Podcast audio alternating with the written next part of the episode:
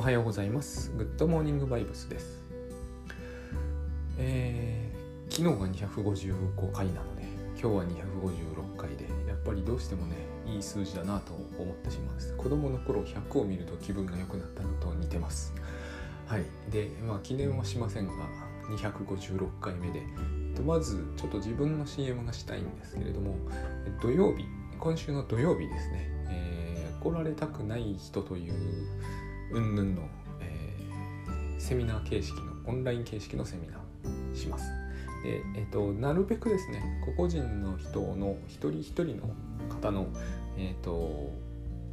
一番問題になっている部分にやっぱりなるべく接近していきたいというふうに考えてます。やっぱりあの通り一遍にレクチャーしてなんか片付くっていう感じはしないんですこれ私自分自身がずっとこの問題で、えー、困っていたタイプなんでよくわかる気がするんですね、まあ、HSP っていうのも最近になって僕からすればようやくこういう話がですねこんな話はもう心理学で真っ先に取り上げてほしいって思ってたぐらいなんでまああのようやくというぐらいな感じなんですよ。でえー、気を強く持つとかいう話、えーと、もっと強くなるとかああいうのはもう、かりきってるといえば分かりきってるではないですか。私なんかそんなこと幼稚園の時から言われてましたからね、えーと、つまりその何十年も繰り返しやってちょっとした効果がしか上がらないようなものっていうのは、えーともういいと思うんですよね。そのようなものは。えーと、他の人が言ってればいいではないかと。あのエスカレートすると何でもありになっていきますからね。僕も少年野球に入ってたんでよくわかるんですよ。金属バットであのケツとか叩きますから。強くはならないですよね。あのなんかこうある種の暴力に、え慣れていくってことはあるんですけれどもあのそれによってじゃあ HSP 的なものが、えー、改善されるかというと改善されないですね。逆考えてみるとよくわかると思うんですよ。そんな状況ですらふざけることのできる子っていてそういう子はふざけなくはならないですよね。あのどこ行ったってふざけてますしどこ行ったって怒られてます。であの最近授業参観行ったんですけれども、まあ、体育なんですよね。あの密避けるために。それはいろんな子がいてやっぱり当時ふざけていてケツとか叩かれまくってたような子はちゃんといますよね。えっ、とで永遠にいると思うんですよ。でそういう中で HSP みたいな子もすでにいるわけですよね。でこっちの方はねあの全く同じアプローチじゃダメだと思うんで最近さすがにそういうことは分かられてきたんで、えーと、全員一律にケツバットしてればいいってもんではないのは大体こう明らかだと思うんですね私なんかにあんなことをしても効果ないと思うんですよビクビクするのは変わんないですよねだから、えー、そういうことでは全くないアプローチというものもあのぜひ欲しいなとあの心を強くするっていう話しか聞いたことがないような気がするんですよ。あのレジリエンスとかっていう言葉だけ変えてますけれども同じこと言ってますよね。弾力性とかあのメンタルな豆腐を鍛えるとかメンタルなんかじゃ豆腐メンタルを鍛えるとかですね同じこと言ってますよね。えーと、同じことを言うのはやめようと思うわけです。で、まあ、幸いと言いますか私は、えー、まずタスクシュートを手に入れてその後グッドバイブスに出会うという展開で中でですねこの HSP ってほぼ克服されたと思うんですよ。まあ、そそれは僕の中ではなぜなのかも大体はっきりわかるんでその辺もですねあのタスク管理で、えー、例えば発達障害に対応するとかはあの分か分かるようで分からんのですよね。私あの非常に不注意な人間でえー、必ず学校に1個は忘れ物をするという人で必ずそのことでは怒られてたんですねあの成績が良いと余計怒られるんですよ昔の学校では。あの忘れあの頭がいいと思って忘れ物していいと思ってるだろうとかっていう言いがかりをつけられるんですそういう問題じゃないんですよねあれはね。えー、というような話をですねまあしたいかなと思っていて。でそれはチェックリストとかタスク管理とかであのアプローチするにしてもですねなんかこう今言われてるようなこととは違うことを自分は結局同じような風に聞こえるかもしれないけど僕の頭の中では違ってるんでその辺のことをお伝えできればいいかなと思っております。でそれとはほぼほぼ関係のない話を今日もするんですが、えうんと昨日ですね。昨日だな、えー、なぜ最近こう昨日なのか一昨日なのかが分からなくなっていくのかが不思議なんですが、えー、昨日、えー、喋りたいこと山々ですという、え、ポッドキャストを聞いていて、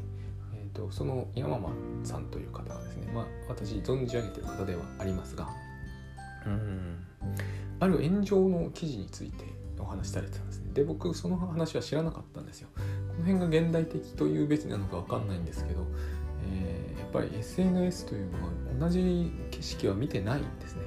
私も SN、Twitter とか Facebook は見てない日はないんだけれど、そんな炎上のことは全く知らなかったんですよ。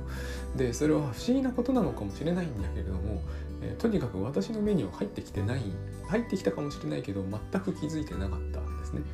で、えー、まあ、その炎上それ自体については、えー、私は記事をちらっとしか読みませんでしたし結局あのそれほど興味深いとは正直思わない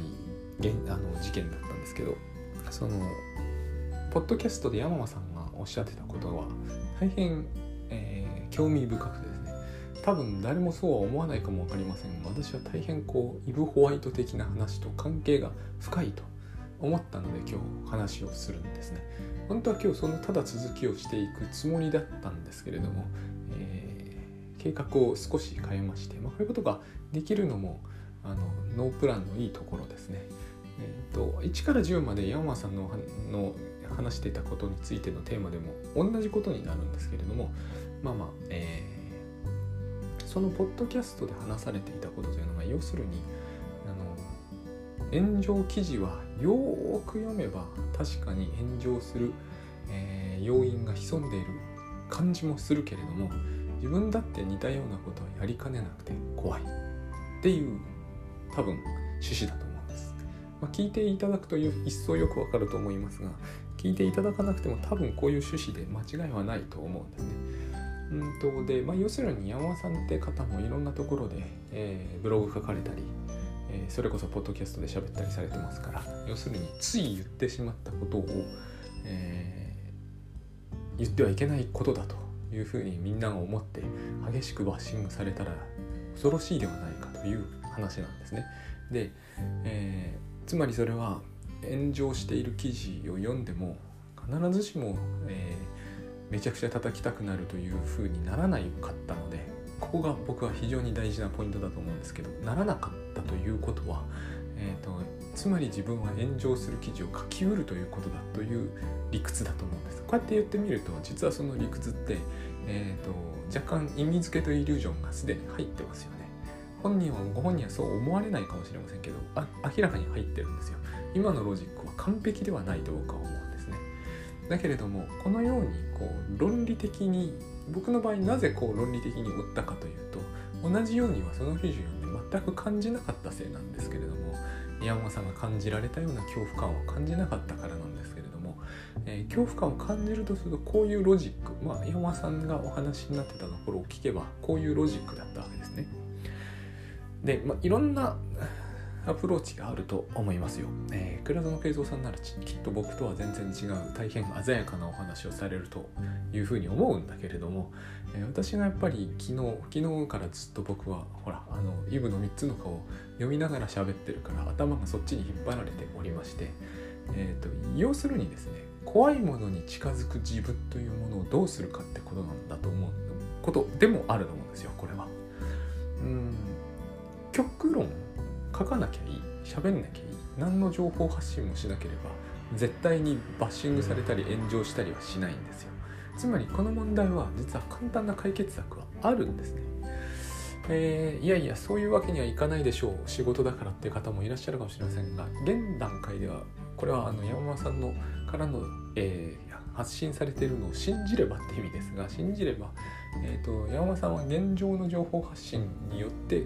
えーと、生計を営んでるわけではなさそうなので極端に言うとですねというかあのどうしてもということであれば私はこの方法はお勧めしないんですが、えー、情報発信をやめてしまえば、えー、バッシングされる可能性はゼロにできるんですよ。でこれはつまりどういうことかと言いますとそうなりかねないという問題をはらむよねっていうことなんです。あの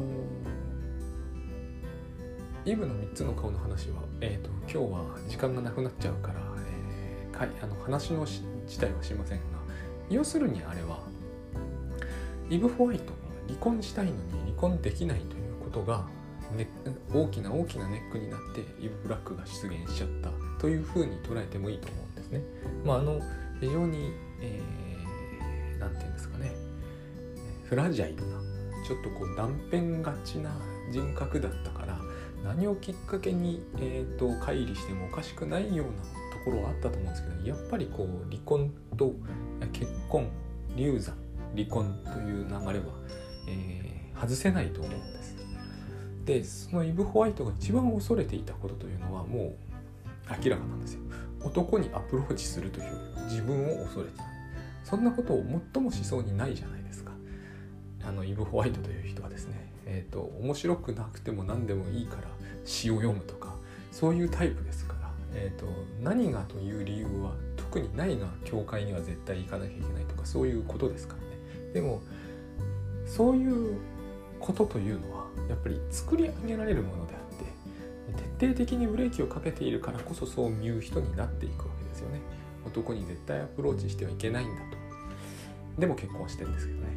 で男には絶対アプローチしてはいけないということからしても男の人を見て魅力的に感じるとか魅力的に感じさせるという自分を最も恐れているわけですね。その最も恐れている部分が、えーと、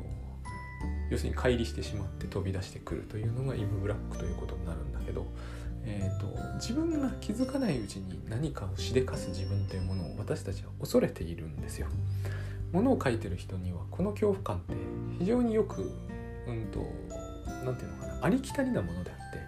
えーと、気が付かないうちに自分がやらかしちゃったらどうしようということなんですね。えー、まさに昨日山間さんが、えーと、あの方大変正直な方で私大変そこのところが素晴らしいと思ってるんですけど普通の人はやっぱりそういう言い方しないですよね。あれをですねどういうことをするかというと炎上してるのを見てあ怖い怖い気をつけようって思うんですよ。これを気をつけようと思いましたって喋る人って珍しいと僕は思うんですね。えーと、そこが大変面白いと思ってよく聞いているんですけれどもああるいは読んだりしてるんですがそのあのつい自分がやらかしてしまうということを恐れるということはですね、えー、それそれをしようと思ってる、えー、元のですねこの場合で言うと,、えーと、書くということ表現するということそれ自体の、えーと、に対してですね強いネックになってしまうんです。まあこれ本当は物を書いてる人とか他に表現してる人はみんな知ってることだと思います。要するに物は書きたいんだけれどもやらかしたくないって思うと物を書けなくなるんですよ。ここは僕はその結婚イブの結婚の似てると思うんですよ。えー、結婚はしていたいけれども男に近づきたくないとか思ってると結婚生活ってうまくいきそうにないじゃないですか。なので自明な気がするんですよね私からすると。イブ・ホワイトはなぜ私は結婚生活がうまくいかないんだろうと思ってるんですけどなぜも何もないと思うんですよ。えっ、ー、といやそれはラルフ・ホワイトのことが嫌いだからだよっていうそのその一つで済むと思うんですね。だからえっ、ー、とくということはしたいんだけれども、えー、炎上を起こしてしまったり批判されることは一切避けたいっていうことをするというのはそれとそっくりだなと思います。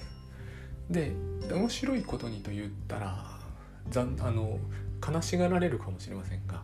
あらゆる、えー、臨床系の人たちが言うのはですね、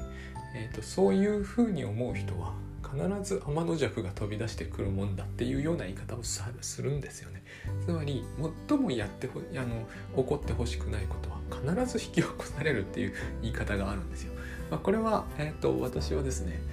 そういうどちらかというと法則があるというよりは経験則があるんでしょうね世の中には。あのそれが起きてほしくない欲しくないと思ってるとそれを引き起こす何かに接近する非常に不思議な話にも聞こえるんですけれども私アメリカで異常心理学を習ってる時に、うんと、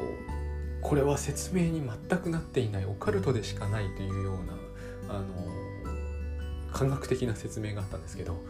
血を見るのがとても怖いという人がいるんです。まあ、これは何にも不思議なことはないし、えーと、読めばなるほどなと思うんですけどその血を見る人が血を見ることが怖いという人はしょっちゅう血を見てはそっとするというか気を失ったり貧血を起こしたりしてああなるほどそりゃそうだろうねと。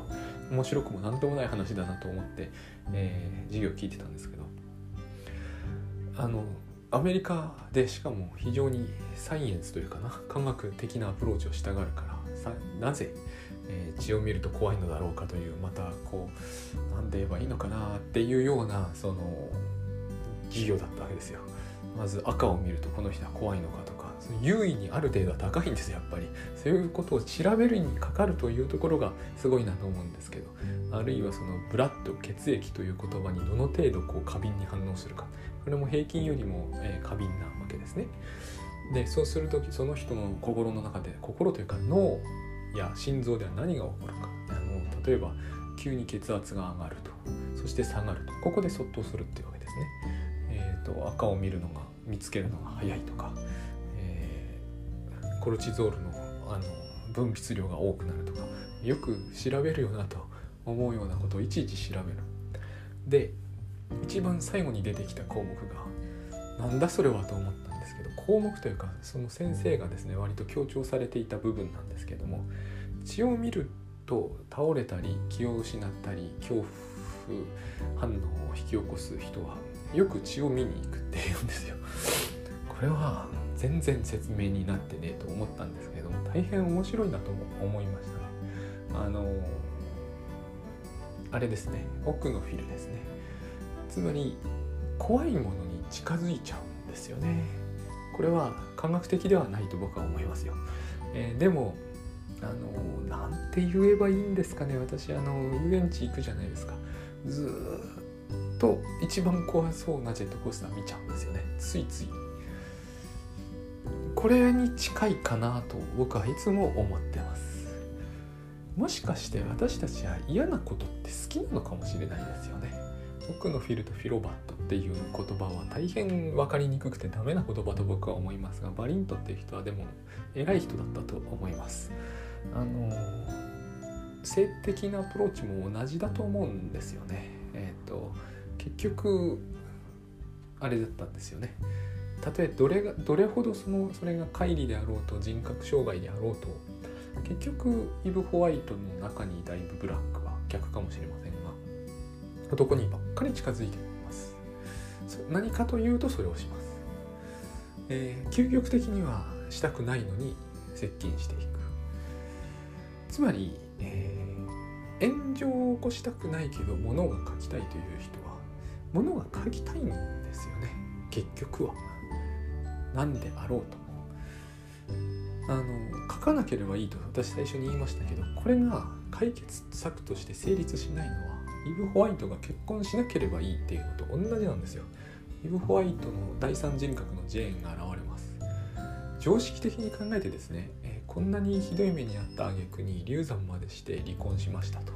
二度と結婚しそうにないですよね。ジェーンはすぐ結婚するんですよこれが。こういうものなんだと僕は思うんですね。恐れているということはきっとそれが好きなんですよ私たちは。これがあの昨日ヤンワさんの喋、えー、りたいことやばやまを聞いていて僕が強く感じたことなんですよね。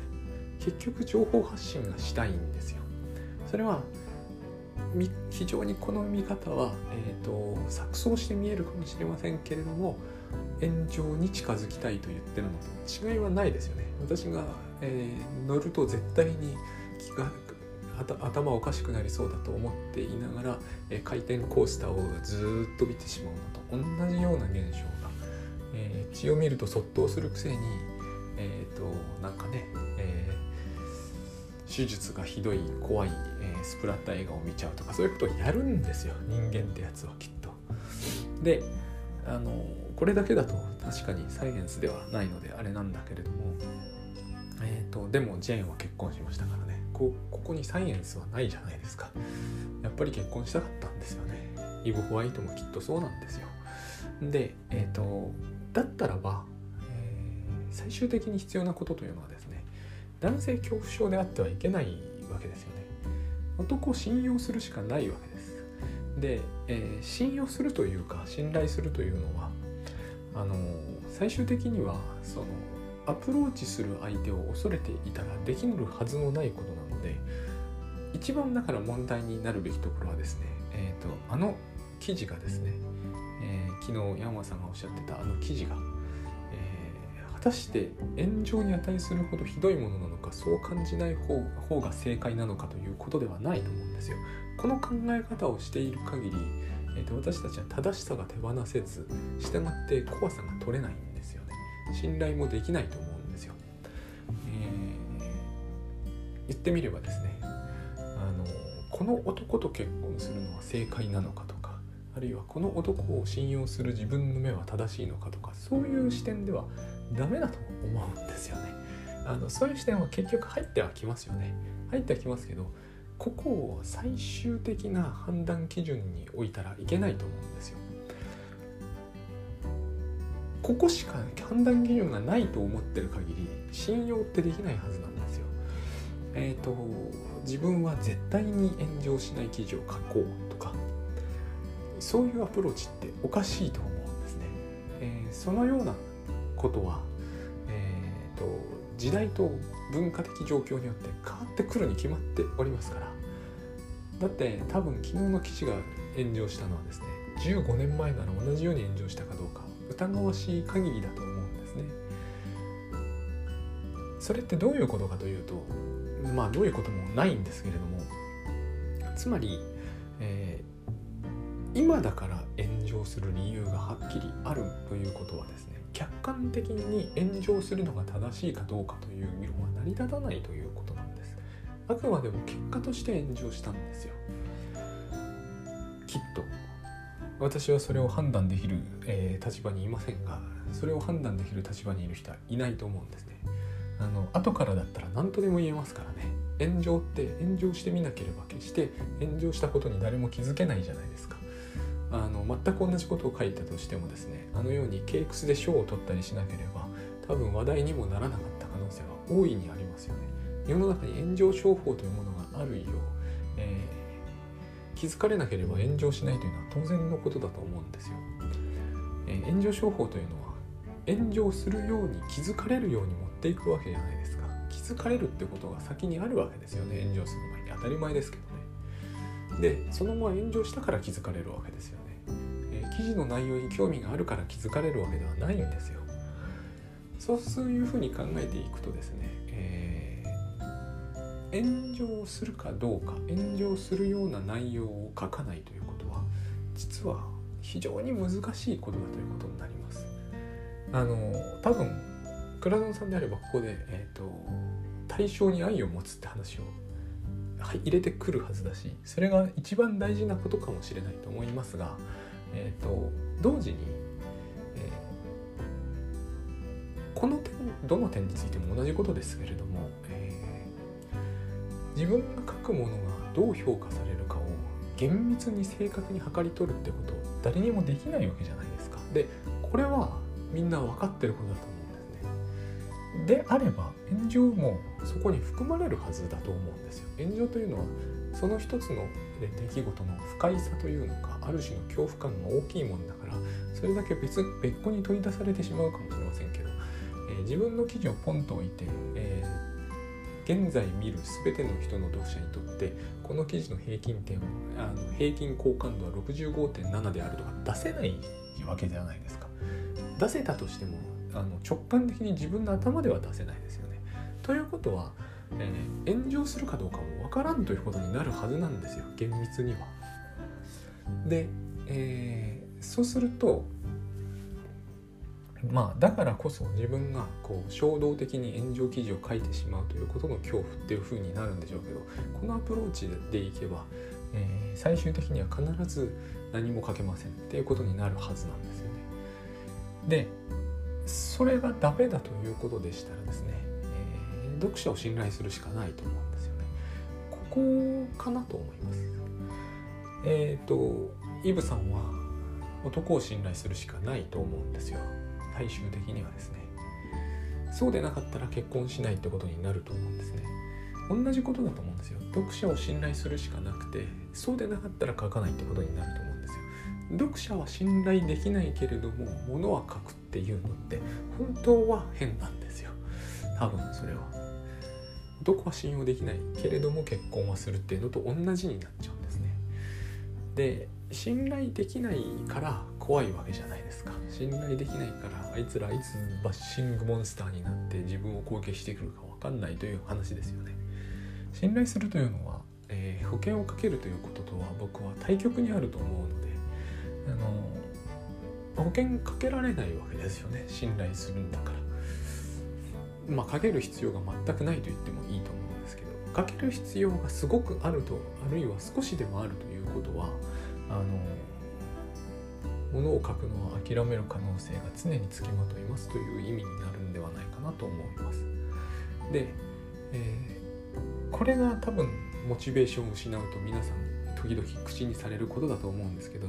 僕はこのモチベーションがなくなりましたという話をした時に、えー、読者を信頼しましょうという話では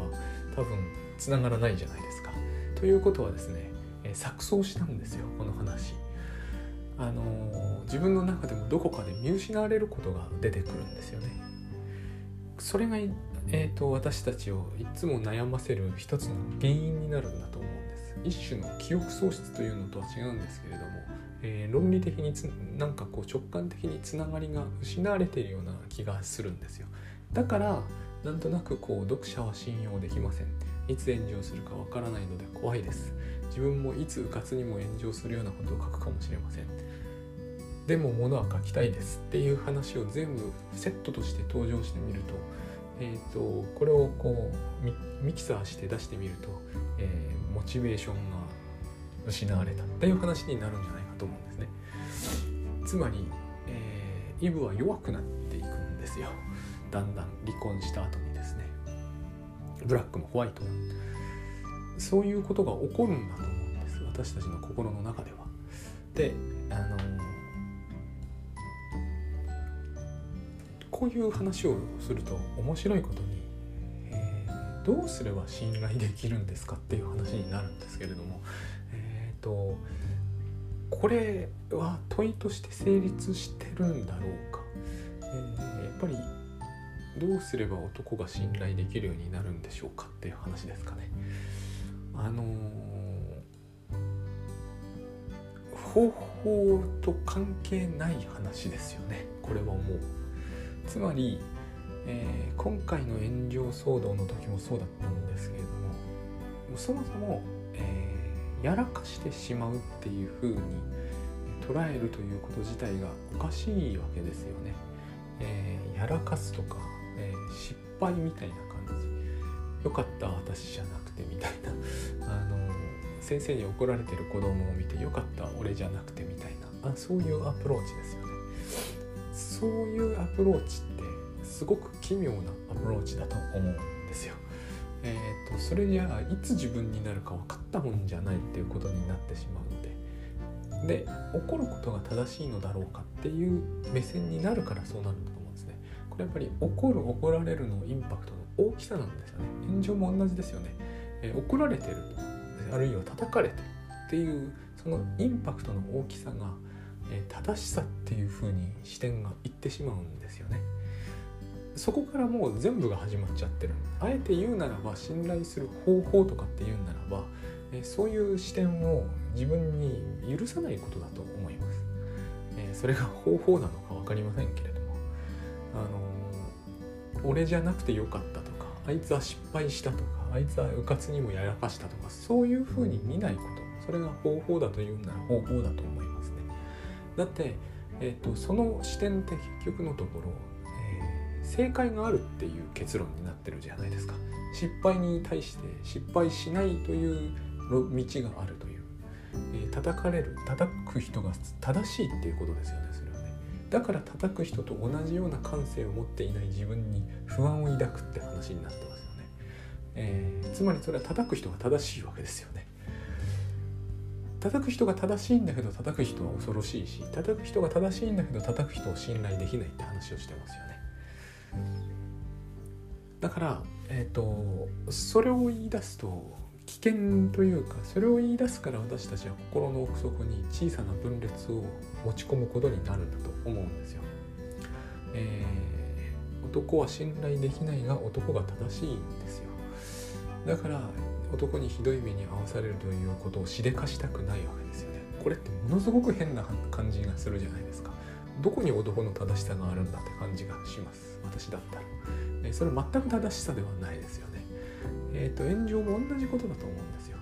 この記事に対して叩くのが正しいのかそうでないのかという発想それ自体がナンセンスだとしか思えない、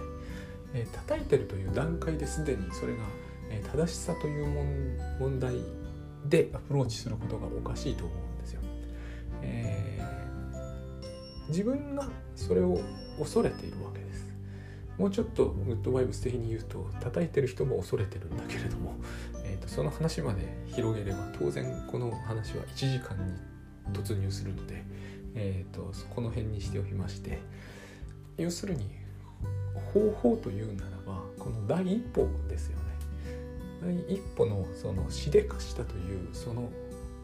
感覚に対してその意味付けに対して、えーと問いただしてしまう必要があると思う。本当にやらかしたのかってことですよね。でそうした時に記事内容の正しさとか記事内容のえ無邪気さとかっていう言葉が使われてましたね。あるいは、えー、記事内容におけるそのうかつさみたいなそういうことではないってことですよね、えー、やらかしたとか、えー、炎上が恐ろしいというものに対してそれ全部意味付けですから一つ一つ自問する必要があると思うんですよ。本当にそうなのかと。いや恐ろしいかもしれませんよ。それは恐ろしくないと言ってるわけではないです。ただ、えっ、ー、と意味付けって全部そうですけれどもあの木のままじゃないっていうことですよね。評価を下してしまっているということ。ジャッジしたということですよね。それは恐ろしいというラベルをつけたということ。それを剥がしてみるということです。一層恐ろしく見えるかもしれませんけれどもそれはしょうがないですよねただえっ、ー、とそうやって見ていくというアプローチを取らないと,、えーと、結局のところ、えー、ドミノ倒しのようにバタバタっとこう炎上が恐ろしいし、えー、自分もやらかすかもしれないし、えー、もっと徹底的に気をつけなければいけないっていう結論になるじゃないですか。これをこういうことは今後必ず起こるわけですよね自分がやらかさなくたっ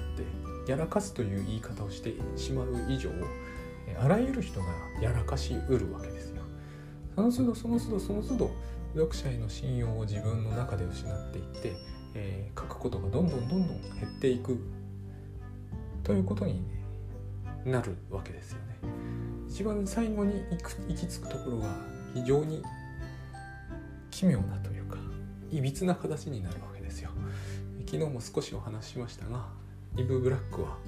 えー、夫と肉体関係を持った。もうこの言い方からしておかしいですよ。えっ、ー、とそのことにイブ・ホワイトがものすごく絶望して離婚を決断すると。なんだそれって感じじゃないですか。えっ、ー、とつまりそれは自分が自分の夫とセックスしたから離婚しますってことですよ。外面的には。そういうことにならざるを得ない。だから私はこれが作病とは思えないんですよ。作病というのはつまり嘘をついてると。このような嘘をついたところで誰も信じちゃくれないじゃないですか。しかもこの嘘をつくメリットって何なのかさっぱりわかんない。これやっぱり乖離と考えないと,、えーと、理解のしようがない話ですよね。だけどこれ一番最後に行き着いたところなんですよ。夫を絶対に信用できない。その夫とずっと結婚していたいとこういうことになるわけですよね。これは極端なもちろん例です。だけれども、えーと、全く同じ図式が当てはまっちゃう気がするんですよ。ずっとものは書いていきたい。炎上は一生起こしたくない。えー、炎上はやらかしている人たちがやってることだっていうこのアプローチをずっと推し進めるというのは、えーと、今のイブさんの理屈と全く同じところに最後は行き着くことになりますよね。で私はそれはえっ、ー、とかんと自分がそういうアプローチを推し進めていった先にじゃあやるのはどういうことかというとつまり自分は全く無意識のうちに全然自分でも気づかないところでものすごく差別的なことを、えー、イブ・ブラックのようにですよ第2の佐々木翔吾が書いてしまいました。そのことは全く覚えていません。ここに行き着きたい人って多分いないと思うんですよね。私ならそれは絶対嫌だと、えー、大体自分が書いてることを意識のそあの意識の外で書くなどということ自体が嫌ですしえー、とまあそれが自分が書きたいと思って全くいないことだったというのも嫌ですよねでも、えー、炎上をやらかしたと考えて炎上というものを徹底的に抑圧しようと考えてかつ自己表現をしようと考えるってことはつまりこういう方向に向かうってことだと思うわけです。まあそういうことなので、えー、昨日の山本さんの、えー、ポッドキャストは僕には大変役に立ったということなんですよ。これがあの僕は、えー、表現していく意味の一つなんじゃないかなとつくづく思っていて結構感謝したりしてますあの自分だけだったらあの炎上事件に行き着くのに多分あと1週間ぐらいかかってイブの話はどっか違うところに行ってる時だったと思うのでこのタイミングでとっても良かったんですね。